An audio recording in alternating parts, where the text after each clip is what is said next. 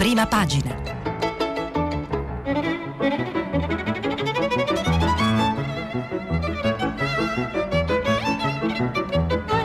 Questa settimana i giornali sono letti e commentati da Giovanni Bianconi, inviato speciale del Corriere della Sera. Per intervenire telefonate al numero verde 800 050 333. Sms WhatsApp anche vocali al numero 335 56 34 296. Giovanni Bianconi è nato a Roma nel 1960. Dopo la laurea in scienze politiche ha lavorato per i quotidiani Avvenire e La Stampa. Nel 2000 approda al Corriere della Sera, dove è inviato speciale e segue i principali fatti di cronaca giudiziaria, terrorismo, criminalità e politica della giustizia. Nel 1992 ha pubblicato per Baldini e Castoldi A mano armata, vita violenta di Giusba Fioravanti e nel 1995 Ragazzi di malavita, fatti e misfatti della banda della Magliana. A seguire alcuni libri su vicende di mafia e lotta armata, tra cui Mi dichiaro prigioniero politico, Storie delle Brigate Rosse e Inaudi 2003, L'assedio, Troppi nemici per Giovanni Falcone e Inaudi 2017 e il più recente 16 marzo 1978 per la terza, dedicato al sequestro e all'omicidio di Aldo Moro. È coautore di soggetti e sceneggiature di fiction e documentari, tra cui la prima stagione di Gomorra e i mille giorni di Mafia Capitale. Buongiorno, eccoci per la rassegna stampa di lunedì 19 luglio. Cominciamo con una rapida eh, carrellata di titoli di apertura che come vedrete si dividono tra coronavirus e vicende legate alla politica. Poi oggi è giornata di alcuni anniversari di cui parleremo. Allora, la Repubblica caccia ai non vaccinati, sono oltre 17 milioni. Il governo preoccupato dalla variante Delta potenzia la campagna di immunizzazione per convincere i riluttanti. Sopra i 12 anni un cittadino su tre non ha ricevuto neppure la prima dose. Salvini nessuno può essere obbligato e il Green Pass è troppo rigido. Poi c'è una foto di Berrettini che rinuncia ai giochi e premette un infortunio non paura perché anche il villaggio olimpico a Tokyo, come sapete, è stato diciamo così, contagiato, ci sono stati alcuni casi di contagi. Il Corriere della Sera apre sul Covid, così si ferma la variante D, che sarebbe la variante Delta, il dossier del Comitato Tecnico Scientifico al governo, Green Pass obbligatorio e più vaccinazioni. Poi anche qui c'è la foto di prima pagina, annuncio di Berrettini, non andrò a Tokyo, però eh, il Corriere diciamo, inserisce questa notizia nelle pagine dedicate al Covid e quindi questo fa diciamo, intuire che perché non è la sola defezione, ci sono stati anche altri atleti hanno, di altre discipline che hanno rinunciato. La stampa invece si dedica alla politica con il titolo di apertura Giustizia, scontro finale sulla nuova legge patto Letta-Conte per le modifiche, ma Lega e Renzi insorgono, o così o salta tutto, ancora duello sul DL Zan. E poi il DL sarebbe il disegno di legge. E poi il mm, titolo invece di centropagina, virus, ancora stato di emergenza, galoppano i contagi, rissa politica sul Green Pass, Rasi, che è l'ex eh, direttore della, dell'EMA, dice chi ha contatto col pubblico deve vaccinarsi. Il Sole 24 Ore, quotidiano economico della Confindustria, invece ha un dossier che riguarda il nuovo fisco IRPEF, IRPEF forfè e IVA, riforma la prova in 20 punti chiave.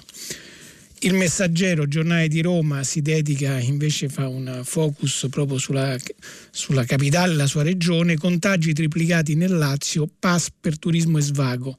Gli esperti del CTS e l'Istituto Superiore della Sanità d'accordo, utilizzo massiccio del certificato Covid. Crollano le vaccinazioni di prima dose, danni al turismo per 2 miliardi e mezzo.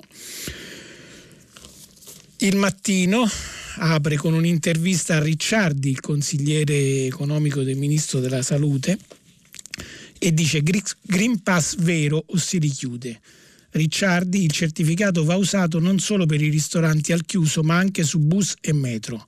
Napoli, mattino è diciamo il giornale di Napoli, 60 ricoveri al Cotugno, tutti giovani, al Santo Bono di nuovo bimbi in reparto. Il giornale diretto da Augusto Minzolini da qualche settimana,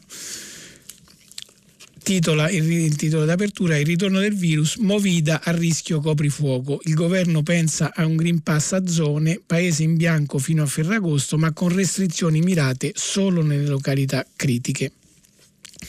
E poi c'è una foto notizia di prima pagina, una squadra di 17 cinghiali mette in crisi la sindaca Raggi. Polemiche nella capitale, c'è una foto di alcuni cinghiali che pasteggiano in mezzo ad alcuni rifiuti in una strada romana. La verità retromarcia sul Green Pass. Giorgetti così è pericoloso. Giorgetti è il ministro leghista, eh, capodelegazione diciamo così, della Lega nel governo Draghi. Lo scontro in atto sul decreto, il ministro leghista vicinissimo al Premier, questo per far capire che è più vicino, a, sembra far capire che è più vicino a Draghi che non a Salvini, ma insomma il ministro leghista vicinissimo al Premier frena, la card vaccinale va bene per le discoteche e gli stati, ma è una forzatura vincolarla ai diritti di cittadinanza. Si inizia a ragionare su rischi e danni economici. Stesso argomento di Libero che però sceglie un altro eh, argomento trattato, cioè stessa diciamo, anche libero si centra su Giorgetti, però sceglie un altro argomento trattato ieri dal, dal, ministro leghista. Frenare il piano verde o l'Italia salta in aria, l'allarme di Giorgetti. Il ministro leghista, la svolta ambientalista imposta dall'Unione Europea è troppo rapida. Ucciderà le aziende e centinaia di migliaia di persone perderanno il posto. Il tempo ultimo sopruso, il Green Pass così è una tassa e c'è un articolo del direttore Franco Bechis che dice nessuna dose, nessuna dose di vaccino a 23 milioni di italiani e non è colpa loro, non si può obbligarli a spendere 80 euro di tamponi per, forma, per portare la famiglia a cena o 200 euro al mese per la palestra. Il fatto quotidiano invece apre di nuovo sulla politica e le trattative in corso sul disegno di legge sulla giustizia, in realtà sono emendamenti a un disegno di legge già in discussione in Parlamento, Conte va da Draghi, soluzione per salvare 150.000 processi. Primo incontro da capo, il leader del Movimento 5 Stelle fa sponda con Letta sulla Cartappia e si parla quindi di prescrizione. Il foglio il lunedì eh, ha un un articolo di fondo del direttore Claudio Cerasa che dice sì del Parlamento trasformista ci si può fidare, lezioni utili e fa un'analisi di quello che può essere utile tra, da trarre da questo Parlamento. Dopodiché c'è un articolo molto lungo di Adriano Sofri che si occupa di tortura, sesso oppure tortura. La tortura è il folle tradimento dei potenti che si proclamano al servizio della legge, tradiscono procurandosi il piacere infame del dominio sui corpi e della vivisezione. Da Bolzaneto a oggi un viaggio di vent'anni in un mondo che non vogliamo vedere, quindi si parla soprattutto di carceri e di eh, abusi. Sapete che in questi giorni, domani, si celebra l'anniversario del G8 eh, di vent'anni fa a Genova, a cui è dedicata la fotonotizia e l'apertura sostanzialmente del domani, il giornale diretto da Stefano Feltri che titola appunto Greta Thunberg è nata a Genova 2001-2021, vent'anni fa si apriva il G8, la violenza di Stato ha soffocato un movimento che aveva intuito la rilevanza della questione ambientale. Nonostante questo oggi gli attivisti non sono più forti delle zone rosse ma parlano coi leader. Infine Italia Oggi, quotidiano economico, c'è un titolo che annuncia sarà l'anno delle riforme, però poi più che un annuncio è un auspicio, entro fine 2021 devono essere approvati 33 provvedimenti legislativi vincolati dal piano nazionale di, resist- di, eh, di resilienza, dalla riforma fiscale a quella dei processi civili, penali e tributario. Allora, cominciamo a affrontare più nel merito gli articoli che parlano degli argomenti di cui vi ho accennato leggendo le prime pagine, eh, con un articolo di Nicolò Carratelli a pagina 2 della, della, della stampa che si intitola appunto sul coronavirus contagi più che raddoppiati verso la proroga al 31 ottobre dello stato di emergenza. Boom di casi rispetto a una settimana fa, Lazio e Sicilia sono osservate speciali contro le feste abusive potrebbero aprire le discoteche, domani cabina di regia e qui si dà conto del fatto che eh, sul tavolo del, del governo c'è la ridefinizione degli indicatori per il cambio di colore delle regioni, con accordo più o meno unanime sulla necessità di far pesare di più il tasso di ospedalizzazione rispetto all'incidenza dei casi settimanali. Trattativa in corso però tra governo e regioni sul tetto da non superare per i ricoveri in terapia intensiva. Ma il tema caldo resta l'estensione del Green Pass, con la definizione dei luoghi in cui sarà obbligatorio mostrare la certificazione treni aerei, stadi e teatri, cinema e musei, piscine e palestre. Si discute soprattutto su ristoranti e bar per le consumazioni al chiuso. Anche il coordinatore del CTS, Franco Locatelli, intervistato dalla Repubblica, si è detto favorevole al controllo del pass prima di sedersi a tavola. Una responsabilità che ricadrebbe però sui titolari dei locali che hanno già espresso non poche perplessità condivise senza giri di parole da Matteo Salvini. Il Green Pass sarebbe il casino totale, è una cazzata pazzesca, io mi scuso, ma eh, così dice il leader della Lega, come scrive anche Carratelli. Per avere la seconda dose di vaccino tutti quelli che sono sotto i 40 anni rischiano di aspettare ottobre. Lui magari avrà completato la vaccinazione prima, ma strizza ancora l'occhio ai Novax parlando del figlio diciottenni. Mi rifiuto di vedere qualcuno che lo insegue con un, tappone, con un tampone o una siringa. Prudenti sì, terrorizzati no. E a questo proposito vediamo diciamo, la, quello che invece spiega sul mattino e anche sul messaggero, che sono quotidiani dello stesso proprietario e quindi spesso hanno gli stessi anche articoli o interviste, il eh, consulente del ministro Speranza Walter Ricciardi che invece, eh, a dispetto di quello che sembra pensare Salvini, dice il certificato si deve usare anche su autobus e metro. Dice eh, Ricciardi in questa intervista, il Green Pass non solo deve diventare obbligatorio per i ristoranti al chiuso, ma anche per i mezzi di trasporto pubblico come autobus e metropolitana. Dal punto di vista tecnologico non è impossibile applicare questa necessaria misura. Non possiamo obbligare le persone a vaccinarsi, però chi non lo vuole farà chi non lo vuole fare avrà meno opportunità o quantomeno dovrà eseguire un tampone antigenico ogni volta che vorrà frequentare luoghi affollati o usare i mezzi pubblici. Il professor Ricciardi, ordinario di igiene e sanità, pensa che la fine di questa pandemia sia ancora lontana, non condivide la scelta del Regno Unito di riaprire. E a proposito di Boris Johnson, eh, il giornalista Mauro Evangelisti gli fa una domanda e, e dice che appunto Boris Johnson a fronte di un alto, eh, numero alto di britannici vaccinati elimina ogni restrizione e Ricciardi risponde si tratta di una scelta moralmente riprovevole. Ha ragione Michael Ryan dell'Organizzazione Mondiale della Sanità che ha invitato alla prudenza e a non rimuovere tutte le restrizioni. Quelle di Johnson, il premier inglese, è una decisione omicida. Ci sarà un aumento enorme dei casi, è un esempio da non seguire. Sappiamo che il vaccino, che è un'arma importante, ci difende dalla malattia, ma in alcuni casi non dall'infezione. La variante Delta lo buca, per questo nel Regno Unito ci saranno moltissime persone contagiate costrette all'isolamento. E quindi diciamo questo è una, un appello a cui il eh, consulente del Ministro della Salute Ricciardi fa conseguire alcune eh, regole che secondo lui vanno rispettate, invece eh, il ministro Giorgetti, leghista, ieri dal palco di, una, di, un festival intervistato dal giornalista Nicola Porro e ripreso oggi da parecchi giornali, ma in particolare dalla Verità e da Libero, come avete visto nei titoli d'apertura, si oppone al Green Pass obbligatorio. Può essere un pericolo. Leggo dalla cronaca di Mauro Bazzucchi sulla Verità e così il ministro leghista dello sviluppo, conscio dei danni che un nuovo lockdown o una dittatura del Green Pass alla francese potrebbero generare, ha tentato di tracciare una linea sulla quale tutte le componenti di maggioranza possano riconoscersi senza dare la stura all'ennesima caccia alle streghe.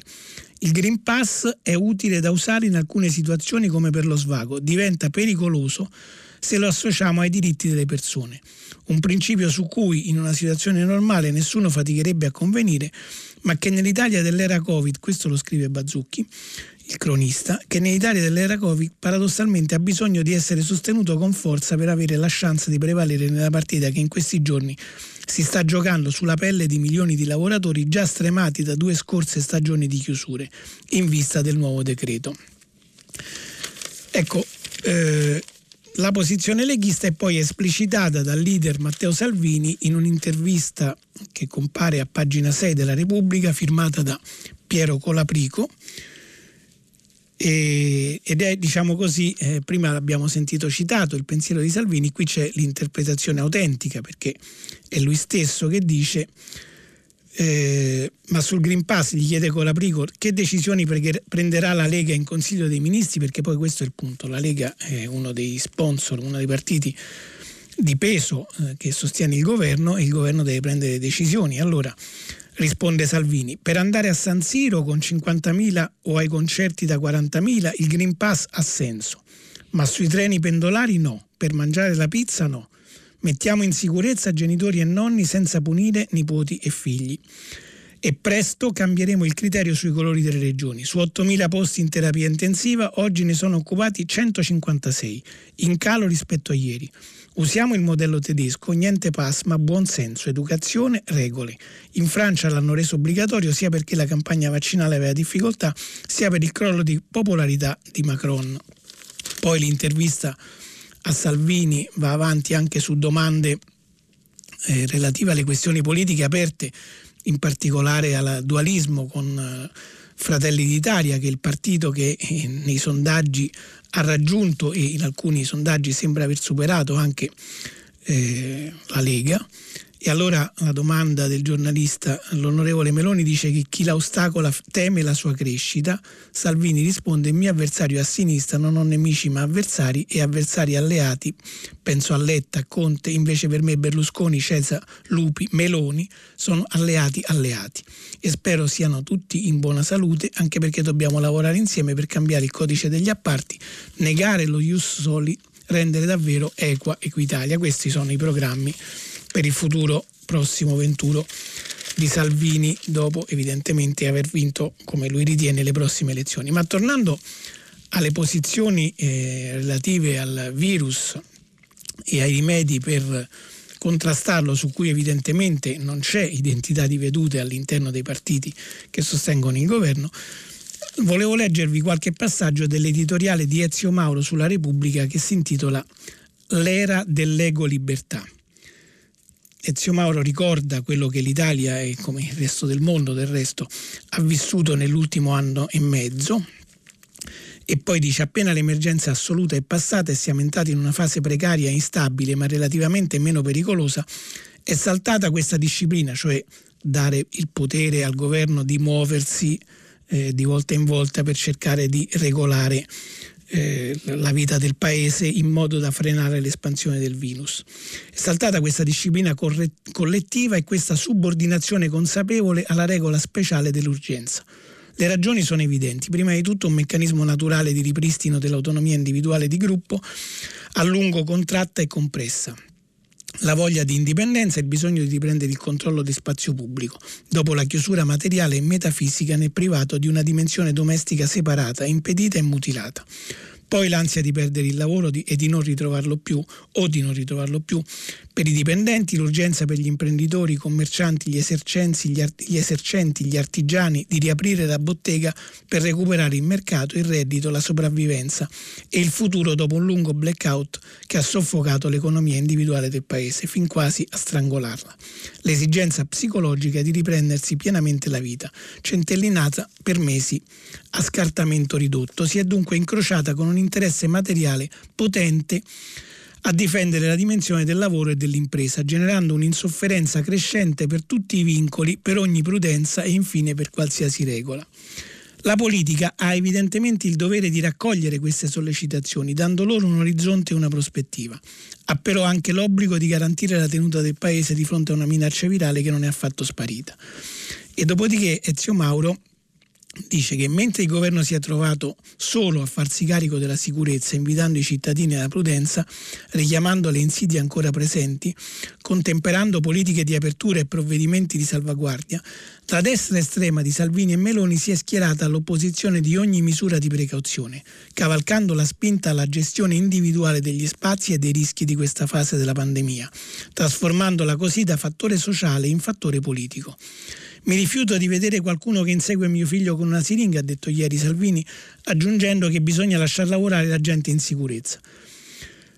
La spiegazione di questo atteggiamento è semplice, scrive Mauro, e rivela la vera natura della destra italiana. L'estremismo nazional-populista avverte il deposito di istinti, energia e vitalità che c'è nella parte di popolazione che chiede piena autonomia, ma invece di indirizzare questa carica in una dimensione d'equilibrio a tutela del collettivo nazionale, preferisce eccitare il suo ribellismo, sfiorare il pregiudizio, Novax che la pervade, corteggiare il vecchio sentimento antistatale e antistatuale che la influenza, incoraggiare la fobia normativa che la attraversa, cercando di trasformare una platea dispersa in un blocco sociale di riferimento da sfruttare politicamente come se la sicurezza fosse a carico di una parte del paese soltanto e il populismo potesse disinteressarsene, tanto c'è qualcun altro che ne porta il peso, e come soprattutto se la libertà fosse divisibile da un obiettivo di tutti e, obiet- e da obiettivo di tutti potesse immisera- immiserirsi nella bandiera politica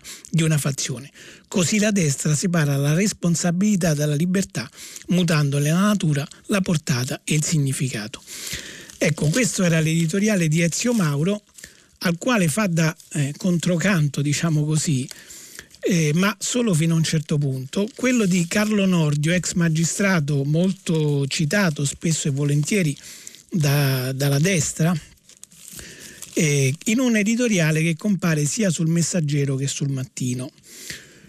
E scrive Nordio un secondo equivoco, perché prima c'era, lui prima ha spiegato la differenza tra requisito e obbligo e quindi il titolo dell'articolo infatti è il passaporto vaccinale un requisito non un obbligo Scrive Nordio, un secondo, equivoco, un secondo equivoco nasce dal concetto di libertà personale. È quasi banale dire che la mia libertà finisce dove comincia quella altrui. Poi siamo animali sociali, dobbiamo darci delle regole senza le quali la libertà diventa la licenza, diventa licenza e quest'ultima sopruso. Così la mia libertà di parola, di movimento e di fede religiosa non comprendono quella di offendere o di entrare arbitrariamente in casa altrui o di celebrare indecenti ritualità dionisiache. E poi più avanti eh, Nordio eh, spiega, posto così il problema, il Green Pass è un obbligo o un requisito? A noi la soluzione sembra facile, non può, un, non può essere un obbligo per la semplice ragione che non vincola nessuno nei confronti di un interlocutore definito, sia esso il creditore, lo Stato o la coscienza. Se un cittadino vuole starsene a casa e condurre una vita anacoretica, può farne benissimo a meno. È quando si, ci si relaziona con gli altri che sorge il problema, esattamente come quando vuol prendere la patente e deve assicurare di guidare in sicurezza e se necessario mettersi gli occhiali. Nel caso specifico la libertà in gioco non è affatto quella di chi deve munirsi di Green Pass, ma quella degli ignari individui che lui accosta e che può contagiare. Così è per il Green Pass, scrive infine eh, Nordio, esso deve essere considerato un requisito tanto più cogente quanto più il luogo di accesso è a rischio di contagio. Sarebbe esagerato chiederlo per sedersi all'aperto, ma sarebbe insensato non imporlo per un concerto alla scala. E a questo proposito, in un altro giornale che fa riferimento allo schieramento di destra, che è il giornale per l'appunto, c'è un editoriale di Marcello Zacché che eh, dice mette in riferimento eh, le misure anti-Covid con la crisi economica, ma non per dire che quelle misure rischiano di aggravare la crisi economica come qualcuno eh, sembra suggerire, ma sostanzialmente per dire il contrario. Perché dice che il bollettino dei contagi di questi ultimi giorni comincia a seminare la stessa ansia che abbiamo avviato durante le, ondate, durante le diverse ondate della pandemia. E poi dice il triste revival potrebbe riguardare in certe zone perfino il coprifuoco tutto ciò può avere nuove e nefaste conseguenze. Sono, il primo assaggio lo abbiamo sotto gli occhi in queste ore, sono le notizie di cancellazioni o di rallentamento nelle prenotazioni di vacanze da parte di turisti interni oltre che stranieri. A queste si aggiungono i Green Pass o l'ipotesi di nuove ordinanze per limitare e condizionare presenze e spostamenti tanto in alcune località come le isole quanto in determinati luoghi come i ristoranti. La possibilità di un ritorno imminente alle regioni colorate completa un quadro che rischia di innescare nuova, un nuovo circolo vizioso di aspettative negative. Secondo la FIAVET, l'associazione delle agenzie di viaggio, nell'ultima settimana le richieste di prenotazione sono crollate del 50%. Dentro a questa cornice la parola accelerazione, utilizzata dall'ultimo bollettino di Banca Italia per le stime del PIL di quest'anno, rischia di trasformarsi nel suo opposto, in quel rallentamento che sarebbe disastroso. E qualcosa si è già visto guardare in avanti sono sempre i mercati finanziari. Le borse che investono e vendono sulla base di accordi futuri eh, Piazza Affari ha toccato il suo record il 7 giugno scorso, da allora in sei settimane l'indice è tornato solo indietro e nelle ultime cinque sedute ha perso il 2,3%. Ecco, questa perdita c'è stata, eh, l'artitoriale di Zacchè eh, si conclude così, ma insomma c'è stata prima delle misure di contenimento ulteriori, quindi per le preoccupazioni che ci sono per la ripresa, che sono diciamo, uno degli argomenti sul tavolo della politica, ma la politica in questi giorni è presa anche da un'altra vicenda di cui avrete sentito parlare nelle scorse settimane e di cui si parlerà certamente nei giorni futuri, ed è il confronto all'interno della maggioranza sulla riforma della giustizia. Voi sapete che c'è stata la presentazione della riforma Cartabia che serve a riformare la riforma Bonafede che era stata avviata nel primo governo Conte, cioè quello a guida leghista e grillina, poi eh, sostenuta dai grillini durante il secondo governo Conte, quando c'era in maggioranza il Partito Democratico, e adesso la nuova maggioranza più ampia, che comprende anche i grillini, ma comprende anche la Lega, il Partito Democratico e tutti gli altri partiti, esclusi Fratelli d'Italia, vuole riformare quella riforma con, disegno, eh, con gli emendamenti che la ministra Cartabia ha appena presentato in Parlamento. Sul Corriere della Sera di oggi, a pagina 8, Francesco Verderami dà notizia che Conte confr- della, dell'incontro che ci sarà oggi, Conte al confronto con Draghi. Sul tavolo anche il voto di fiducia. I leader del movimento oggi a Palazzo Chigi le forti distanze sulla giustizia. Scrive Verderami, Draghi nelle trattative cerca di ridurre un passo alla volta le distanze dall'interlocutore, anche quello più lontano, se del caso sfruttando una battuta. Conte nei colloqui invece è avvolgente, convenevole, spesso prolisso, così da prendere anche per stanchezza chi gli sta davanti.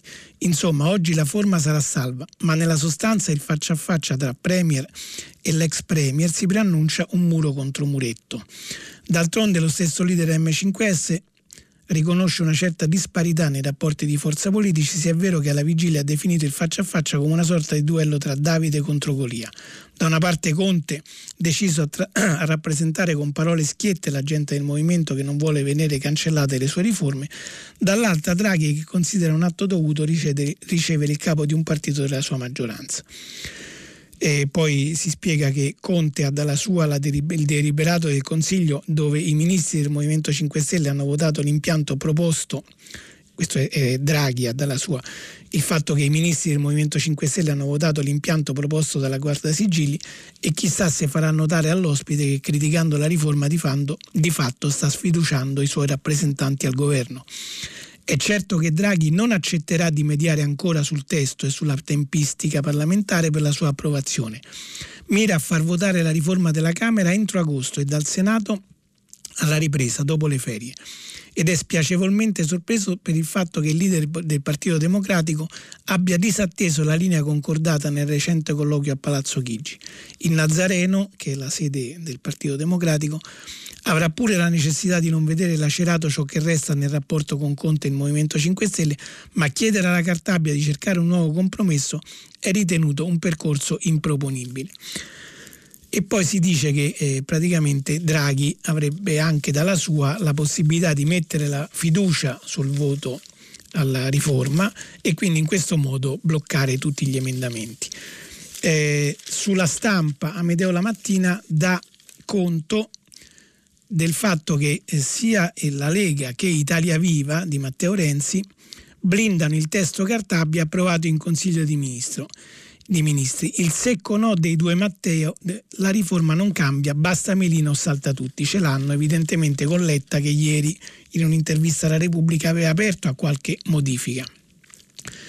E quindi eh, scrivono, scrive Amedeo la mattina riferendosi appunto a Italia Viva e la Lega, a differenza del DDL Zan sulla omotransfobia che non tira in ballo il governo anche se vede nettamente contrapposti i partiti della maggioranza, la riforma della giustizia entra invece nel cuore di Palazzo Chigi e soprattutto è un tema centrale del Piano Nazionale di Ricostruzione e Resilienza. Se non vengono tagliati sensibilmente i tempi del processo penale del 25% e del 40% per quello civile, l'Italia rischia di non avere i 2,7 miliardi legati alla giustizia, non solo, ma anche l'intera torta di 121 miliardi del recovery plan. E insomma, il fatto che Enrico Letta abbia aperto la strada a questa, queste possibili modifiche non piace né alla Lega né a Matteo Renzi. Detto questo, eh, vediamo qualche intervista o intervento tecnico, diciamo così, per, sulla vicenda giustizia e sempre sulla Repubblica c'è un articolo dell'ex procuratore di Roma Giuseppe Pignatone, divenuto dopo il pensionamento collaboratore dei giornali del gruppo Gedi, quindi la Repubblica e la Stampa, e dice che eh, tutto questo si riferisce ad alcune eh, innovazioni previste nel, nel, di, nel, nel, piano di riforma della Cartabia, in particolare rispetto alla prescrizione. Dice in, tutto questo non inciderà tuttavia sul numero dei processi nella fase delle indagini preliminari e il carico di lavoro di un pubblico ministero italiano resterà otto volte quello di un suo collega europeo. È un dato questo citato raramente, ma che è alla base della maggiore durata dei procedimenti e in particolare delle indagini. Su di esso potrebbe incidere solo una drastica depenalizzazione o quantomeno un'amnistia, ecco una parola che comincia in questi giorni a farsi sentire soprattutto dal lato dei magistrati, ma che la politica evidentemente fa fatica ad ascoltare, su cui però non si coglie alcuna disponibilità in sede politica, dice Pignatone. Stando così le cose, a poco serviranno le modifiche proposte per il rispetto dei termini delle indagini preliminari e di quelle relative alla loro conclusione. Desta allarme anche l'abbandono da parte della ministra Cartabia delle proposte della commissione Lattanzi che la stessa ministra aveva insediato per una prima modesta ma significativa limitazione dei casi in cui è possibile l'appello da parte dell'imputato. Una rinunzia questa che rischia di restringere ulteriormente quello che già oggi è il vero collo di bottiglia del sistema. E su questo c'è anche un'intervista a un pubblico ministero di Roma che si chiama Mario Palazzi, pubblicata dalla stampa. Palazzi intervistato da Giuseppe Salvagiulio scrive prima di fare riforme, eh, dice, perché la, l'intervista appunto è scritta dal giornalista, prima di fare riforme bisognerebbe studiarne gli effetti, se non ci si fida dei magistrati di, si commissioni uno studio di fattibilità, un pool di statistici o di economisti d'impresa, dice Mario Palazzi, PM della Procura di Roma, titolare di importanti inchieste di mafia, spade casamonica e corruzione, Siri Consip. Cosa verrebbe fuori? domanda il giornalista che a parità di regole, risorse e numero di fascicoli, la tagliola della improcedibilità in appello dopo due anni si risolverebbe in un'amnistia aggravata dalla casualità dei processi cancellati che dipenderebbe non da una valutazione politica di pericolosità sociale, ma a macchia di leopardo da circostanze come il luogo in cui si svolgono. Una decina di corti d'appello, in una, una decina di corti d'appello sfora abbondantemente i due anni che sono il limite imposto dalla riforma Cartabia entro i quali i diventano, i reati diventano improcedibili. Eh, lì che facciamo? Alziamo la bandiera bianca dello Stato di diritto? E Salvagiullo domanda, è un esito inevitabile? E Palazzi risponde, è questione di flussi. Mi spiego con una metafora banale. Il processo è come un'autostrada intasata da troppe macchine, o costruisci nuove corsie, risorse, o blocchi al casello un certo numero di macchine, processi. L'improcedibilità invece blocca un certo numero di macchine in prossimità del casello d'uscita. È accettabile in un paese democratico che dopo anni di lavoro si dica abbiamo scherzato? E il giornalista dice pensa in particolare a certi tipi di reati o a processi di cui si è occupato? E Palazzi risponde: Mi vengono in mente per esempio reati tributari particolarmente complessi. Inviterei però a non pensare solo ai processi da prima pagina, ma anche alla giustizia che incide sul quotidiano delle persone. Oggi una rapina non si prescrive quasi mai e domani come spiegheremo alla vittima che è passato tutto in cavalleria? E domanda il giornalista, non è che una parte di questo traffico dipende da voi pubblici ministeri? Ah, probabilmente si dirà che la colpa è di chi deve gestire questi flussi, ma la mia assicura una riflessione basata sull'esperienza quotidiana non difensiva. Ripeto, si faccia uno studio di fattibilità su tutto il sistema giustizia che non è solo fatto di magistrati. E per quanto riguarda eh, la diciamo, annunciata disponibilità del Partito Democratico a eh, fare qualche aggiustamento, il che farebbe tornare in discussione però l'intero impianto ed è l'argomento che diciamo così forse più preoccupa Draghi. C'è un'intervista sul Corriere della Sera a Alfredo Bazzoli, che è capogruppo del Partito Democratico in Commissione Giustizia a Montecitorio, dove si dice intitolata così Retromarcia no, solo aggiustamenti, l'avvio della riforma sia più graduale. E dice Bazzoli, intervistato da Virginia Piccolillo, eh, non vogliamo cambiarla la riforma, dice il disegno di legge. Nell'ambito della proposta della ministra Cartabia, che condividiamo ancora e non vogliamo scardinare, pensiamo sia possibile fare proposte ulteriori per ammorbidire alcune asprezze. Una marcia indietro dopo le critiche dei magistrati? domanda la giornalista. Nessuna retromarcia. I magistrati, ma non solo loro, hanno manifestato preoccupazione su una soluzione che rischia di mettere in difficoltà alcune realtà giudiziarie. Quindi rimetterete in discussione la norma? No, continuiamo a condividerne l'impostazione. Ci chiediamo se e come sia possibile combinarla con piccoli aggiustamenti e modifiche. Eh, ma quali modifiche? Giusta, giustamente domanda la giornalista. E Bazzoli risponde si potrebbe provare a lavorare su un'entrata, su un'entrata in vigore più, morbo, più morbida. Volete ritardarne l'avvio? No, ma attualmente la norma prevede che per i reati commessi dal 1 gennaio 2020 entrino subito in vigore le nuove regole. Si potrebbe immaginare una norma transitoria che diluisca più nel tempo questa entrata in vigore, consentendo anche di verificare, di verificare l'effettivo arrivo del personale aggiuntivo nelle sedi giudiziarie. Il punto chiave però, domanda Virginia Piccolillo, è l'improcedibilità dopo un tempo limite. State ripensando anche a questo? Stiamo riflettendo su una maggiore flessibilità, risponde Bazzoli, perché i tempi previsti adesso sono due anni per l'appello e un anno per la Cassazione. C'è una lista di reati per i quali è permesso al giudice, in base alla complessità del processo, allungarli a tre e a uno e mezzo per la Cassazione. Ma molti reati ne restano esclusi. Credo che siano per esempio le rapine a cui faceva riferimento prima il pubblico ministero Palazzi. Stiamo pensando di allargare un po' le maglie e vedremo come questa trattativa andrà avanti. Dicevo all'inizio che eh, in questi giorni è tempo di anniversari, eh, domani, a partire da oggi, per vari giorni ci saranno le celebrazioni dei vent'anni del G8 di Genova, drammaticamente noto per, le, per, cos, per le, insomma, i pestaggi che ci furono sia in piazza che nelle caserme, oltre che per le devastazioni della città da parte della cosiddetta ala dura del movimento No Global composta da eh, Cassere e Black Bloc che arrivarono da tutta Europa. E allora a, a, questo argomento è dedicato un articolo del politologo Piero Ignazzi a pagina 4 del giornale Domani che si intitola Il ventennio lungo delle destre dal G8 al carcere di Santa Maria. Si collegano i fatti di vent'anni fa con quelli più recenti del carcere di Santa Maria Capo Avetere e Ignazzi scrive per capire la differenza tra un governo di destra e un governo ispirato a valori costituzionali si faccia il confronto tra gli interventi del Presidente del Consiglio Mario Draghi e della Ministra della Giustizia Marta Cartabia di fronte al pestaggio dei detenuti nelle carceri di Santa Maria Capo Avetere e quello di Silvio Berlusconi e di tutti i suoi ministri all'indomani del G8 di Genova del 2001, di cui ricorre oggi il ventesimo anniversario. Mentre oggi i responsabili delle istituzioni hanno pubblicamente fatto ammenda di comportamenti vergognosi e illegali della polizia penitenziaria, allora dai banchi della maggioranza nessuno si alzò a denunciare le, le inaudite violazioni commesse.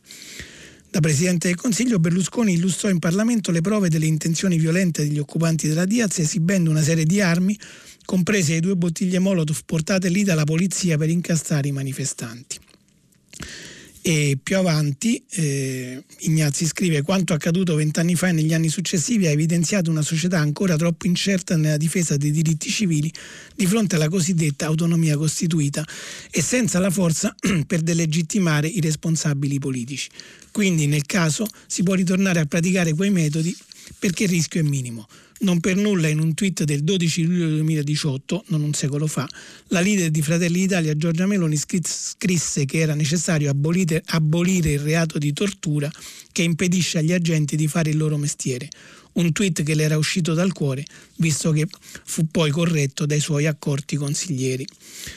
Cosa direbbe oggi del comportamento delle forze di polizia la Meloni durante il G8 di Genova? Loderebbe il coraggio della loro abnegazione o ne condannerebbe le violenze?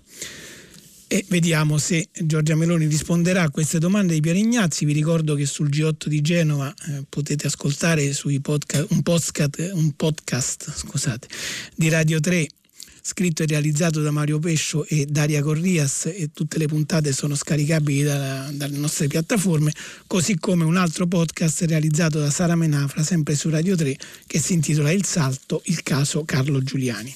Ma oggi, 19 luglio, è anche il ventinovesimo anniversario della strage di Via D'Amelio in cui morirono Paolo Borsellino e cinque agenti eh, che dovevano proteggerlo. La strage di Via D'Amelio è ricordata in un uh, lungo articolo sulla stampa di Francesco Lalicata, che è un cronista palermitano che da alcuni decenni, quasi mezzo secolo direi, eh, segue le vicende di mafia, ha seguito sul campo a Palermo e poi da quando si è trasferito anche da Roma, ma insomma continua a seguire le vicende di mafia Tre decenni di depistaggi e misteri, ecco perché la mafia uccise Borsellino. Le indagini sul mondo del grande capitalismo, il giudice martire sapeva di rischiare la vita, ma non si fermò. Nell'articolo si mette in luce il fatto che Cosa Nostra non aveva interesse a riproporre dopo appena 57 giorni la sceneggiatura di Capaci. Un replay che le avrebbe portato pochi vantaggi e un mare di guai, in termini di repressione e di carceri per i propri affari e per i propri affiliati. E tuttavia, raccontano i pentiti, Reina, Reina, si assume la responsabilità per intero e ordina. Borsellino si deve fare e basta, come se fosse intervenuto qualcosa di esterno e di nuovo a spingere per il secondo colpo e addirittura a pretendere un'accelerazione, come se il tempo giocasse contro gli interessi non di Cosa Nostra, che è abituata ai, bi- ai tempi biblici e alla vendetta come piatto servito freddo, ma di qualcuno che guardava un po' più lontano.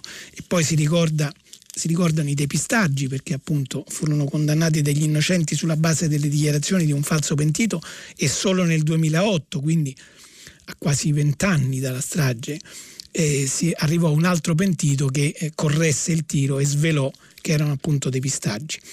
E la Rigata conclude il suo articolo eh, dicendo che con parole semplici Fiammetta Borsellino, la figlia del giudice assassinato nel 92, ricorda che se il depistaggio su Scarantino viene considerato dalla, steggia, dalla, stessa magistratura il più grande della storia giudiziaria recente, ci deve essere una spiegazione. Questa ferita e, una spiegazione a questa ferita. Ci devono spiegare, dice Fiammetta Borsellino, perché le istituzioni si comportarono in modo così poco istituzionale. Forse perché, conclude la Licata, aveva appena avuto inizio il tentativo di approccio, la famigerata trattativa con Cosa Nostra, ma questo è un altro capitolo della triste storia della lotta alla mafia. Infine sulla Repubblica c'è una pagina dedicata ai ricordi di Emanuela Loi, che era la, la, la donna che faceva parte della scorta di Borsellino, assassinata in via D'Amelio, la stanza di Emanuela Loi uccisa accanto a Borsellino, intatta come era 29 anni fa, un articolo della Romina Marceca inviata a Sestu, Cagliari, il paese di origine di Emanuela Loi. Infine, a proposito di misteri, prendo dal Fatto Quotidiano la notizia il SID, le trame ai neofascisti, a quasi 100 anni è morto Maletti, è il generale del SID che compare da 50 anni a questa parte in tutti i depistaggi e i misteri delle stragi italiane da Piazza Fontana in avanti. Abbiamo esaurito il tempo, la rassegna stampa di oggi finisce qui, vi aspetto dopo la pubblicità per il filo diretto. Eccoci qui, allora sentiamo se c'è una prima telefonata. Pronto? Pronto, buongiorno, sono Rocco da Palermo, ringrazio di essere stato contattato. Eh, sono un, uh, un, vecchio magistrato in pensione e telefono perché eh, lei, lei, è un competente di questa materia e quindi se ne occupa. Volevo dire che si fa, si, si fo, ci si è focalizzati moltissimo su alcune questioni nuovo, della riforma diciamo così, della giustizia, cioè a dire la prescrizione e, e l'ufficio del giudice. E io penso che siamo su una strada completamente sbagliata perché il, il sistema vogliamo fare correre un carro a ruote in un'autostrada dove ci, ci vuole un'autovettura. Dunque prima dell'entrata in vigore del codice dell'89 eh, non si prescriveva nemmeno una rapina, non si è mai prescritta. Se si fosse prescritto qualcosa di più di questo, una corruzione o qualcosa di questo genere, sarebbe arrivato il plotone di esecuzione. E era una, un codice che andava bene, poi naturalmente qualche parte politica. Ah, comunque ormai è cambiato, è difficile tornare no, indietro. Si può, eh, si può eh. tornare indietro forse, eh. non lo so, bisogna, comunque questo è un fatto. Eh, il, la, la, riforma non, non accelererà i processi nemmeno di un giorno. Si pensa all'ufficio del giudice, ma l'ufficio del giudice che, che, cosa, che valore ha? Praticamente le decisioni i giudici le affideranno ai loro, ai loro eh, portaporse. Questo si vuole fare? Si faccia. Insomma... A meno che un'altra, un'altra, soluzione sarà che eh, forse qualcosa del fatto di lieve entità, eh, di particolare tenuità del fatto. Bene, i magistrati per cercare di eh, di levarsi le carte dal tavolo riconosceranno la particolare tenuità in ogni caso. Vabbè, insomma, eh, ecco, questo è tutto. La ringrazio. Io le volevo soltanto dire che insomma, tornare al codice inquisitorio precedente al 1989 mi pare complicato. È chiaro che il processo accusatorio, cioè quello dove tutto si svolge in dibattimento, quindi davanti a un giudice terzo con accusa e difesa che dovrebbero essere sullo stesso piano e la formazione della prova avviene direttamente davanti al giudice, è un passo in avanti sul piano della civiltà eh, giuridica. È chiaro che, ritiene, eh, che, richiede tempi più lunghi perché i, i, dibattimenti durano di più, i processi durano di più, prima si confermava quello che si era detto in istruttoria e si andava avanti. E così invece non è e non è più ed è meglio che non sia più così secondo me. Il problema è di far funzionare. Eh, lei dice l'ufficio del giudice è praticamente non è l'ufficio del processo poi non eh, avrà valore perché le, le, decisioni saranno affidate ai portaborse. Insomma, non è così, probabilmente, almeno nelle intenzioni. Eh, ci saranno nuovi ausiliari che dovrebbero essere assunti che prepareranno diciamo così, le carte, aiuteranno il giudice a avere gli elementi per prendere la decisione. Dopodiché l'improcedibilità cioè la, non l'improcedibilità, diciamo la, la, la dichiarazione di non, di non, dover procedere per la particolare tenuità del fatto, che è una cosa che è prevista dalla riforma e viene un po' ampliata rispetto a quello che già c'è, eh, non è che dice allora in questo modo eh, si farà tutto così e quindi si eh, abolirà tutto tramite la tenuità del fatto. Ci saranno comunque dei limiti, ci sono dei limiti che per pene previste fino a una certa soglia il giudice valuterà se la particolare tenuità del fatto e il fatto che il responsabile o il presunto responsabile abbia ammesso la propria colpa diciamo, e magari abbia accettato di rifondere la vittima o comunque di accedere a qualche forma di risarcimento può evitare un processo e questo serve a, dar, a, fare in modo che se ne celebrino altri che invece hanno bisogno di essere celebrati. Tutto questo è complicato, io mi rendo conto, eh, se ne discute per questo, se non se ne discutesse sarebbe la prova che tutto sarebbe eh, funzionante alla perfezione, purtroppo così non è. Vediamo se c'è un'altra telefonata. Pronto? Sì, pronto, buongiorno. Sono Pino e telefono da Padua. Eh, da dove mi scusi? Non ho capito. Da? Padua, provincia di Salerno. Ah, perfetto, eccoci. Benissimo. Senta, no, telefonavo per ricordare eh, il 19 luglio di 29 anni fa quando Paolo Borsellino e la sua scorsa persero la vita in quel cruce attentato, ma ricordarlo alla luce dei fatti di questi giorni, di queste ore, mi sa tanto che la notizia sia scivolata un attimo nelle pagine di ritorno dei quotidiani. Il virus, eh, il coronavirus, mh, mm, tutti questi argomenti che ci prendono, sia chiaro, hanno un attimino soffocato questa notizia che a mio modo di vedere non va sottaciuta. Questo è un paese dalle emozioni subitanee e dalle delusioni repentine. Capisco che ora viviamo dei momenti particolari, ci sono le vacanze, c'è il Pass, ci sono tutte queste situazioni, però questo tipo di, di, di, di fatto, a incominciare dal suo giornale, a me sembra, ho guardato bene alla prima pagina del Corriere stamattina, ma mi sembra che non si, fatta, non si, non si faccia riferimento alla, alla, alla, all'anniversario della morte di Borsellino. Questa, eh, questa, è la mia riflessione stamattina, insomma, al di là del fatto di, di tutto quello che è successo, mh, mm, va bene. No, lei, lei ha ragione, nel senso che eh, purtroppo la cronaca quotidiana e soprattutto una cronaca che ormai va avanti da un anno e mezzo come quella relativa alla pandemia ha mangiato gran parte de, dello spazio e dell'attenzione dei giornali.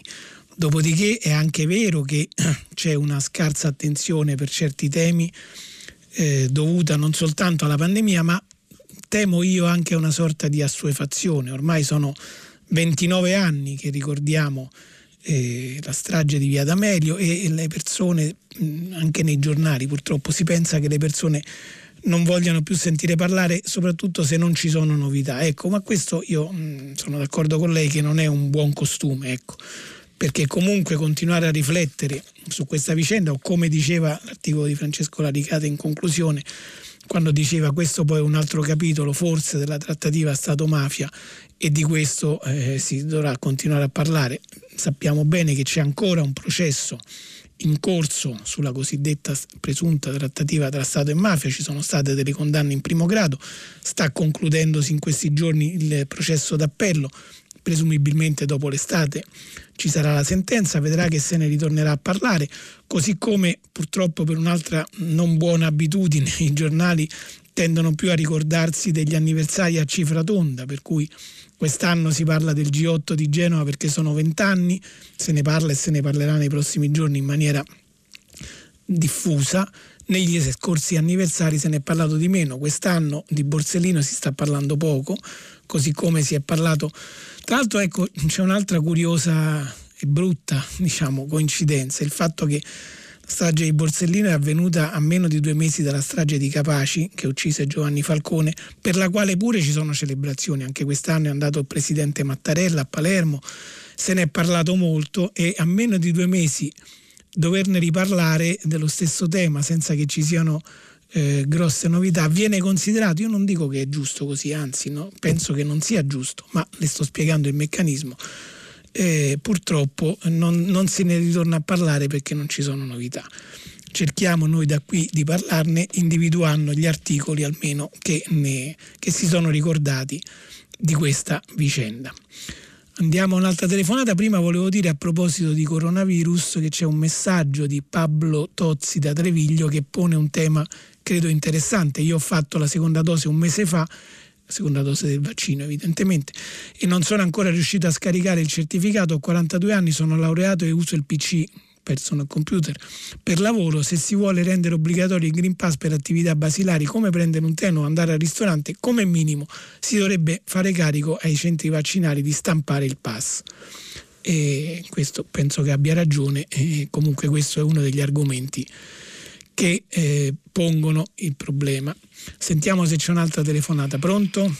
Buongiorno, uh, sono Marcella da Roma.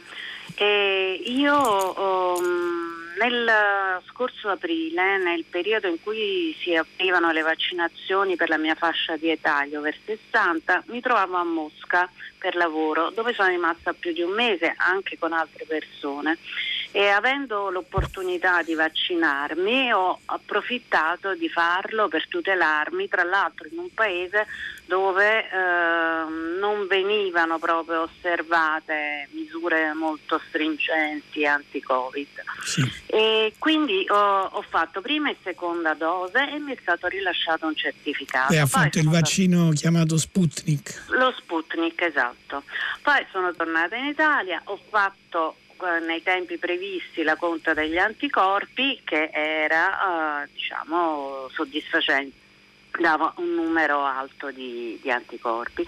Ora però mi trovo nella condizione in cui eh, lo Sputnik non viene riconosciuto in Europa e eh, anzi non solo non potrò viaggiare probabilmente, ma uh, questo Green Pass è richiesto in uh, moltissime circostanze a quanto pare adesso. E quindi non so uh, adesso cosa devo fare, mh, mm, a chi mi posso rivolgere per far validare la mia vaccinazione e tra l'altro non posso fare una terza dose di un vaccino che viene riconosciuto. Certo. E questo è un problema. L'altro problema è che mi chiedo gli abitanti di San Marino come fanno o se hanno risolto la loro situazione visto che anche loro sono vaccinati con lo Sputnik. Eh, guardi, io non le so rispondere, nel senso che eh, non so che cosa è previsto per i vaccinati Sputnik. Adesso vedremo se magari domani o nei prossimi giorni ci potrà essere una risposta alla sua domanda. Eh, è vero che su questa vicenda era una delle questioni che per esempio ho sentito porre nei giorni scorsi a Giorgia Meloni quando eh, si opponeva al Green Pass e una delle ragioni, forse questa è fondata, ma dal punto di vista della metodologia, quindi si potrebbe trovare una soluzione a questo piuttosto che per questo eh, non prevedere il Green Pass. E poneva proprio questa questione, c'è chi ha fatto Sputnik che, che fa. Ecco, eh, è, credo che sia un problema serio. Eh, cre- voglio sperare che la vicenda del non riconoscimento da parte dell'Unione Europea non derivi da questioni geopolitiche, anche se diciamo, il sospetto c'è da questo punto di vista, ma da questioni eh, scientifiche evidentemente, che però evid- sono eh, superabili se sono prettamente scientifiche. Quindi se si riconosce il valore del vaccino dal punto di vista scientifico eh, non ci dovrebbero essere ostacoli a concedere il Green Pass anche a chi ha fatto questo tipo di vaccino. Però vedremo se nei prossimi giorni eh, cercherò di informarmi e magari dare notizia di questo per capire se e come, se ci, si sta problemi, se, se ci si sta ponendo il problema e come si sta pensando di risolverlo. Sentiamo un'altra telefonata. Pronto? Pronto, buongiorno. Buongiorno. Eh, sono Antonio da Napoli, dottore. Sì. Senta, io eh, le volevo porre una questione in merito proprio alla riforma della giustizia della Cartabia, sì. in merito ai riferimenti che lei pure ha fatto sullo studio di fattibilità, è stato menzionato anche da eh, vari magistrati, ma non solo. Mi domando come sia possibile che una riforma della giustizia venga eh, proposta senza implementare questi famosi studi di fattibilità. Eh, tra l'altro uh, sempre più dichiarazioni, interviste si stanno accavallando eh, esponendo un po' quelli che sono, potrebbero essere gli effetti di questa riforma, in particolar modo nelle grandi città faccio riferimento al, eh, a Napoli, a Milano, ma anche a Roma.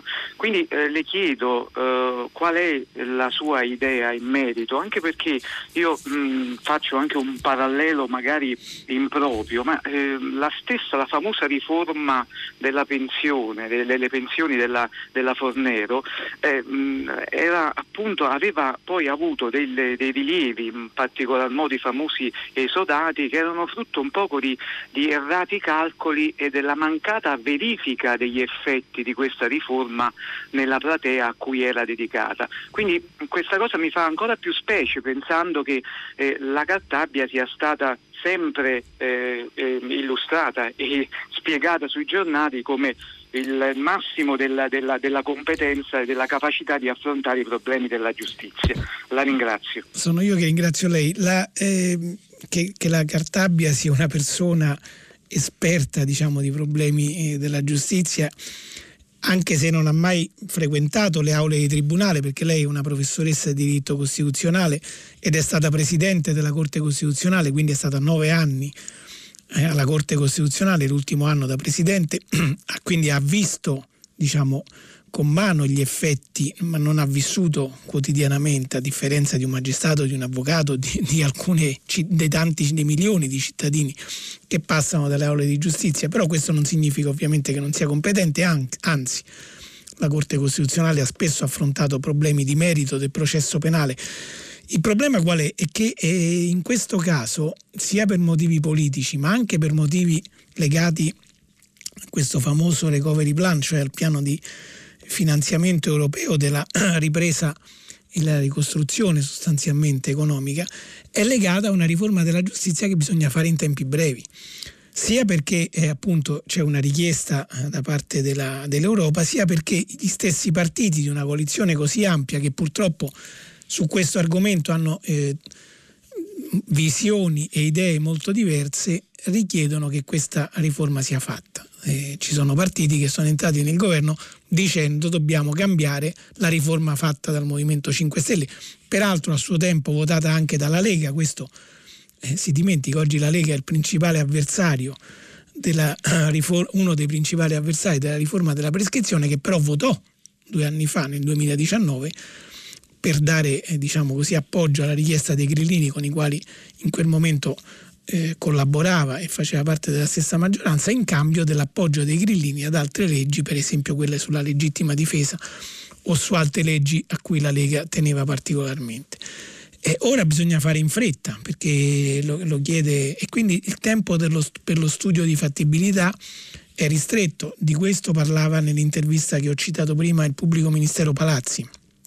È chiaro che gli effetti della riforma avranno diciamo, saranno diversi a seconda delle città. Intanto vorrei dire che per quanto riguarda la vicenda della prescrizione, che come voi sapete rimane bloccata fino alla, cioè rimane eh, in vigore fino al processo di primo grado, ma poi si ferma dall'appello in poi, questo secondo la vecchia riforma grillina, e adesso invece la riforma Cartabia prevede che passati due anni comunque ci sia l'improcedibilità, oppure tre nei casi di reati più gravi. Per l'appello e un anno, un anno e mezzo per la Cassazione. Ecco, tutto questo, tutto quello che riguarda dall'appello in poi, riguarda meno del 25% delle prescrizioni, perché la maggior parte dei processi, oltre il 75%, si prescrive dall'inizio dell'indagine fino alla celebrazione del processo di primo grado. E questo rimarrà uguale, cioè la riforma non incide su questo, incide sul, restante 20-25% dei processi che si, che si, prescrivono in appello o in Cassazione. E quando lei dice avrà, avrà effetti eh, soprattutto nelle grandi città, è vero soprattutto per quanto riguarda Napoli, la sua città, o Roma o Catania o altri grandi centri, ma per esempio non è vero, almeno dal punto di vista delle statistiche, per quanto riguarda Milano o Palermo. E allora una delle questioni che pone la ministra Cartabia è perché non si può fare a Milano, a Napoli o a Roma quello che si riesce a fare a Milano o a Palermo. Quindi l'impegno deve essere quello di fornire risorse e normative che accelerino, accelerino i processi per fare in modo che gli esempi virtuosi, diciamo così, si possano estendere anche ad, altri, ad altre città. Eh, prima di sentire la prossima telefonata volevo leggere un messaggio di Michele che non scrive da dove chiama, ma insomma dice quando si parla di Genova 2001 ci si sofferma giustamente sulle responsabilità non sempre correttamente individuate di chi operò nella scuola Diaz e a Bolzaneto, ma si discute poco di quanti deliberatamente e consapevolmente fornirono copertura politica all'azione della polizia. Ecco, di questo ha parlato nel suo articolo Piero Ignazzi, che è un articolo su domani che ho letto, quindi è evidente che ci furono anche coperture politiche all'azione della polizia. Sentiamo la prossima telefonata. Pronto? Ah, pronto, buongiorno, sono Sergio da Trieste. Eh, io volevo parlare delle terapie domiciliari. Non allora, ho capito, lei voleva... No, scusi, scusi, non ho capito. No, io volevo parlare delle terapie domiciliari per ah, il sì. Covid-19 che esistono già da un anno e mezzo e nessuno ne parla e si parlano solo di vaccini. A ottobre nascerà un caos pazzesco perché i positivi aumenteranno, le, le vaccinazioni perderanno l'effetto e ci sarà un caos con chiusure. Allora parliamo di terapia domiciliare. Abbiamo avuto fin dall'inizio il professor Cavanna a marzo 2020 che andava a curare la gente a casa e ha salvato il 99% delle persone e non si parla mai. Allora è il caso di iniziare a ehm, eh, fare, fare, un discorso serio e ehm, curare le persone a casa, quindi potenziare soprattutto il, eh, la medicina territoriale. Dovete iniziare a parlare di questo, basta parlare di vaccini. I vaccini servono allora, fino a un certo punto. Io la ringrazio, eh, credo che le due cose non siano alternative cioè parlare di vaccini non significa non parlare di terapia domiciliare e viceversa, anche perché i vaccini aiutano a non avere conseguenze gravi in caso di infezione e quindi questo facilita la terapia domiciliare. Eh, il problema vero del Covid, uno dei problemi più grandi, oltre al numero di vittime e alle attività economiche che si sono bloccate, è stato quello della eh, invasione degli ospedali che c'è stata nel 2020 e anche nella seconda ondata di fine 2020, inizio 2021. La vaccinazione aiuta a evitare questo e questo eh, fa sì che negli ospedali ci si possa curare meglio. Eh, non a caso tra i criteri per, di cui si sta discutendo in queste ore per eh, diciamo, decidere se fare o meno nuove restrizioni non c'è più soltanto il tasso di contagio o l'indice RT o tutti gli altri criteri, ma c'è anche quello della, eh, dell'ospedalizzazione, cioè di capire se ci sono zone in cui in ogni caso, anche se il virus torna a correre, gli ospedali non sono pieni proprio grazie alle vaccinazioni, allora si può evitare di chiudere. Tutto questo aiuta. Dopodiché eh, le cure eh, domiciliari, eh, io non credo affatto che ci siano ospedali che dicono alla gente venite in ospedale perché è meglio che qui quando questo non è necessario. E non è stato così soprattutto nei periodi più complicati, quando gli ospedali erano pieni. Quindi diciamo da questo punto di vista io ritengo che terapie domiciliari e vaccinazioni non siano argomenti alternativi. A proposito della signora che dice che ha fatto Sputnik e che non sa come fare, c'è una risposta anonima in un messaggio che dice così anche per il vaccino cinese si sapeva sin dall'inizio che l'Europa non li riconosce e viceversa, la signora dovrà fare il tampone. Questa è una delle vie d'uscita, poi vedremo se ce ne saranno altre. Sentiamo un'altra telefonata. Pronto? Sì, eh, pronto? Sì, buongiorno, sono Vincenzo, chiamo da Sora. Senta, io volevo intervenire sulla strage di Villa Amelio. Sì. Eh, le voglio ricordare agli, a tutti i telespettatori, voglio dire, che le stragi deviate ed impunite sono iniziate molto prima di Via D'Amelio. È un lungo elenco tragico per le vittime, per le coscienze, per la mia coscienza che ho subito i traumi e ancora sento le ferite aperte. Ferite aperte perché non c'è stata giustizia. Lei sono ha subito qualche... Mi scusi. Impunite, mi scusi, lei parla... Le ferite sono ancora aperte oggi nelle coscienze, nella mia coscienza e credo nella, nella società italiana. Lei, Quindi questa signor... strage... Pronto? No, ecco, volevo sapere, lei parla ha detto io sono, sento ancora le ferite, ma lei è rimasto coinvolto in qualche episodio oppure invece dice da cittadino semplicemente? Da cittadino, ah, ecco. no. ma un episodio del genere non può coinvolgere un padre con una famiglia, con due figli che ha 25-28 anni, con i figli di 5 e di 10 anni. Certo, certo. Eh, poi l'impunità senza giustizia non Guardi, chiudere mai le ferite. No, ecco, questo... questo lei ha, ragione e io non a caso ho voluto chiudere la lettura dei giornali, seppure di corsa perché c'erano tante cose da leggere, ma con il ricordo che ho trovato solo sul Fatto Quotidiano della notizia della morte del generale Gianadelio Maletti, che è un ex era l'ex vicecapo del servizio informazioni difesa, il SID, degli anni 60 e 70, che è morto a quasi 100 anni latitante oppure esule a seconda dei punti di vista, diciamo, questa è una vecchia diatriba, in Sudafrica perché condannato per alcuni depistaggi relativi alla strage di Piazza Fontana, cioè la, la madre di tutte le stragi si dice spesso, avvenuta eh, nel 1969, quindi 52, quasi 52 anni fa. E, e, quindi quando lei dice che le stragi impunite eh, risalgono a ben prima delle stragi di mafia del 92 eh, dice una cosa vera. L'Italia è un paese che a partire proprio dalla Sicilia, lei è di Sora, ma eh, in Sicilia si è cominciati nel, con la strage di Portella delle Agineste nel, nel, subito dopo, primo, nel primo dopoguerra e si è andati avanti, poi ci sono state le stragi legate agli anni di piombo, appunto Piazza Fontana e tutto il periodo eh, fino al 74, poi insomma tanti altri eccidi, la strage di Bologna del 1980 e poi ci sono state le stragi non a caso definite terroristico-mafiose e non solo mafiose del 92, sulla quale c'è soltanto una parte di verità, soprattutto come ricordava l'articolo che ho citato prima di Francesco Lalicato, soprattutto per quanto riguarda le responsabilità extra-mafiose. La strage di Via D'Amelio non si spiega da sola con la vendetta mafiosa perché la mafia, uccidendo Paolo Borsellino, ha avuto molti più svantaggi che vantaggi. Certamente Borsellino era l'erede di Falcone, era quello che poteva continuare l'opera del magistrato antimafia più avveduto e più lungimirante, ma certamente da solo avrebbe potuto fare non, non troppo, se non vogliamo dire ben poco, e in ogni caso la repressione che è seguita a quella strage è stata molto più dannosa per Cosa Nostra rispetto ai vantaggi che poteva avere togliendo di mezzo Borsellino.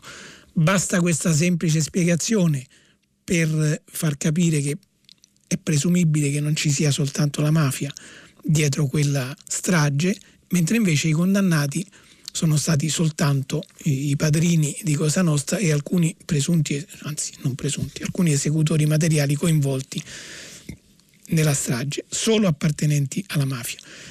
E non dimentichiamo che come nelle altre stragi degli anni 60 e 70, anche nella strage di Via D'Amelio ci sono stati dei pistaggi che hanno portato fuori eh, pista per l'appunto, fuori strada, gli investigatori e i giudici, ci sono state sette persone condannate all'ergastolo e che hanno, hanno scontato l'ergastolo per 17 anni da innocenti, perché si voleva circoscrivere l'ambito delle responsabilità soltanto alla mafia.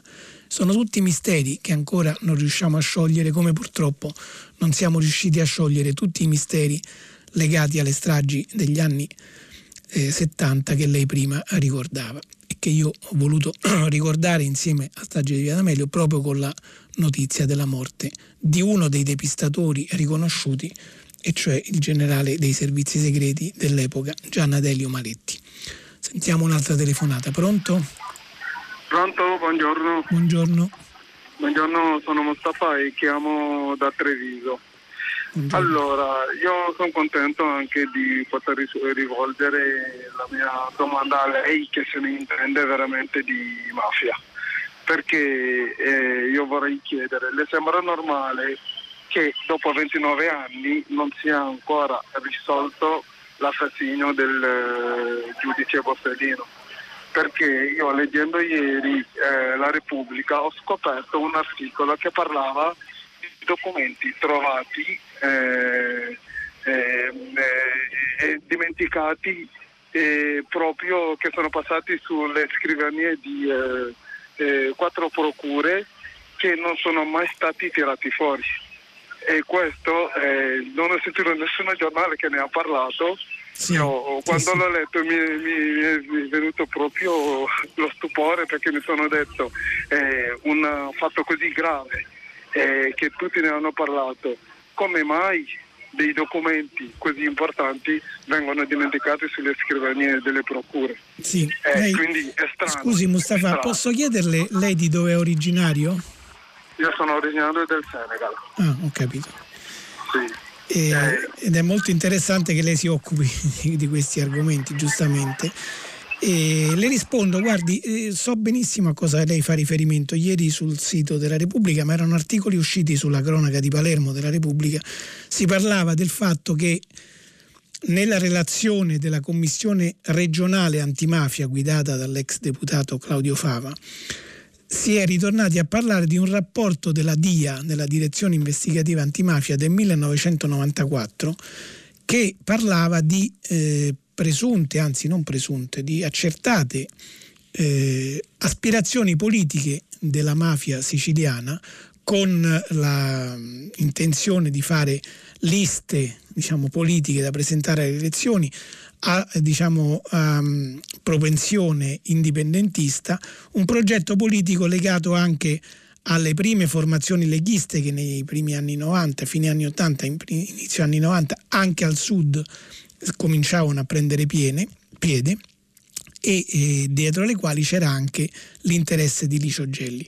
Ora, quel rapporto della DIA in realtà non è stato dimenticato, sulle, è stato utilizzato in molti procedimenti e in molte indagini. Il problema è che non si è riusciti ad andare avanti in maniera sufficiente per eh, diciamo, attribuire delle responsabilità penali poi legate a quello che si diceva in quel rapporto. Ma le assicuro che quel rapporto è stato uno, per esempio, è stato uno dei capisaldi dell'indagine sulla trattativa che adesso, come dicevo prima, è a processo, c'è stata già una sentenza di condanna di alcuni imputati in primo grado e si attende il processo d'appello. Quindi non è esatto dire che nessuno se ne è mai occupato ed è stato dimenticato.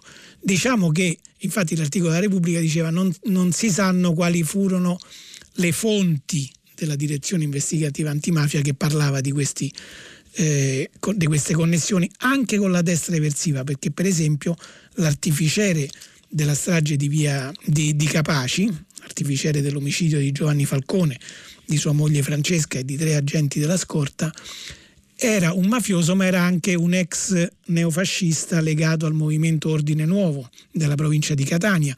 Quindi diciamo anche le connessioni e gli intrecci tra mafia e neofascismo erano affrontati in quel rapporto, che ripeto è stato attenzionato dai pubblici ministeri e dai giudici di diversi processi e che quindi non è, non è esatto dire che è stato dimenticato. Il problema poi è trovare delle prove e fare in modo che tutto questo aiuti a portare a delle condanne. Nel caso del processo sulla trattativa, almeno per una parte, perché poi c'è anche un altro pezzo di processo trattativa che invece si è risolto con l'assoluzione dell'imputato Calogero Mannino, un'assoluzione ormai definitiva dopo il verdetto della Cassazione, quindi anche su questo ci sono verdetti contrastanti. contrastanti. Comunque staremo a vedere poi come sarà eh, successivamente l'esito di questi processi. Sentiamo un'altra telefonata. Pronto? Pronto? Sì, buongiorno. Eh, buongiorno, sono Fulvia Grasso da Osta, sono un medico in pensione. Dunque, mi riferisco alla telefonata del signore che ha chiamato prima parlando della terapia domiciliare. Sì. Eh, non vorrei che passasse un messaggio eh, che bisogna dividersi in eh, due fazioni opposte, chi è a favore del vaccino e chi è a favore della terapia domiciliare nel senso che, che, la pandemia sia un problema complesso e bisogna dare risposte complesse, credo che ormai dovremmo averlo capito tutti, quindi le due cose sono tutte e due assolutamente necessarie. Però è vero che delle terapie domiciliari non solo si parla poco, ma probabilmente ci si investe poco, perché fare delle terapie domiciliari corrette vuol dire arri- fare arrivare meno malati gravi in ospedale, meno riempimento di posti letto in rianimazione e potenziare la medicina territoriale vuol dire mettere dei soldi per assumere i medici, per aumentare eh, gli infermieri, per aumentare gli USCA, che sono queste unità che vanno a domicilio a curare i pazienti, vuol dire avere dei protocolli di terapia condivisi e validati in tutto il territorio, non che la Sicilia fa una cosa e la Valle d'Aosta, la mia regione, un'altra e quindi diciamo, il problema è complesso e le due cose, le due, diciamo, le due armi, anche se non mi piace usare questo linguaggio guerresco, vanno potenziate e usate insieme. Certo. Questo era solo un chiarimento. Sì, sì, no, era Grazie. quello che avevo cercato di, di dire con molta meno competenza di lei che è una professionista del settore, appunto creare questo dualismo tra assistenza domiciliare e vaccini eh, mi pare un'assurdità, insomma, una cosa che non sta in piedi sono due cose che evidentemente devono andare di pari passo, a meno che non si vogliano fare battaglie ideologiche, come io credo che qualcuno abbia fatto in passato rispetto alle, alle cure domiciliari a cui faceva riferimento l'ascoltatore di prima. Quindi questo è il problema. Leggo un messaggio di Giuseppe che dice buongiorno in Puglia, Bari, le prime date per le somministrazioni delle prime dosi di vaccino per gli under 30 sono state fissate a partire dal mese di luglio e in alcuni casi rinviata ad agosto. Ora tutti i ragazzi che hanno manifestato l'intenzione di vaccinarsi si troveranno per inefficienza del sistema a dover ricorrere al tampone in tutte quelle situazioni in cui si richiede il lasciapassare vaccinale. Un assurdo. E certo, eh, se non si riesce a fare il vaccino questo è un problema e non a caso a questo era dedicata l'apertura del quotidiano Il Tempo con un articolo del suo direttore Franco Bechis che infatti ho ricordato, non ho fatto in tempo a leggerlo, ma lui ritiene che sia un sopruso, una tassa aggiuntiva il fatto che appunto chi non riesce a vaccinarsi poi se deve andare a cena con la famiglia e deve tamponare, come si dice con un nuovo neologismo eh, non troppo simpatico, ma comunque se deve fare i tamponi a tutta la famiglia deve spendere per, per quattro persone circa 80 euro oltre al prezzo del ristorante, il che non è giusto. È chiaro che ci sono situazioni paradossali che andrebbero evitate e più la campagna vaccinale funziona e più sarà facile eh, chiedere il Green Pass. C'è tempo ancora per un'altra telefonata, credo. Buongiorno, pronto? Buongiorno, sono io Carmelo di sì. Ucria Messina. Sì. Grazie. Eh, eh, telefonavo, buongiorno, telefonavo intanto per il grande problema della riforma della giustizia. Sì. Abbiamo sono... soltanto un, un, minuto e mezzo, quindi se lo fa sì, velocemente. Sì, sono un cittadino di 72 anni, sì. di riforma della giustizia ne sentiamo parlare da 40 anni. E, e, questo va bene per carità, finalmente qualche cosa succederà. Però eh, ci occupiamo esclusivamente dei grandi problemi della giustizia, che sono la mafia, la politica e la sinistra. Cioè tutto ciò ruota attorno a, al miglioramento, tra virgolette, della, degli, degli effetti della giustizia verso questi grandi problemi del mondo. Ma nessuno, dico nessuno da 30 anni a questa parte, dibatte sulla condizione dei piccoli pesciolini che sono i cittadini caduti in mano alla mala giustizia e alla mala sanità. Guardi, sempre ad affrontare i grandi ho capito quello che lei dice. Ho capito quello che lei dice. E della magistratura.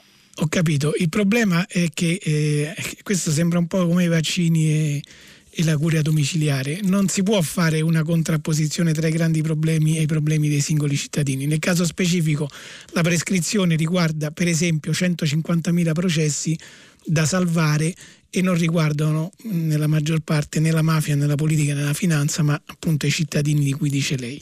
Il tempo è finito, noi ci fermiamo qui, dopo il giornale radio Nicola La Gioia conduce pagina 3 a seguire le novità musicali di primo movimento e dalle 10 come sempre tutta la città ne parla approfondirà un tema posto da voi ascoltatori. Potete riascoltarci sul sito di Radio 3. Ci sentiamo se volete domani, buona giornata.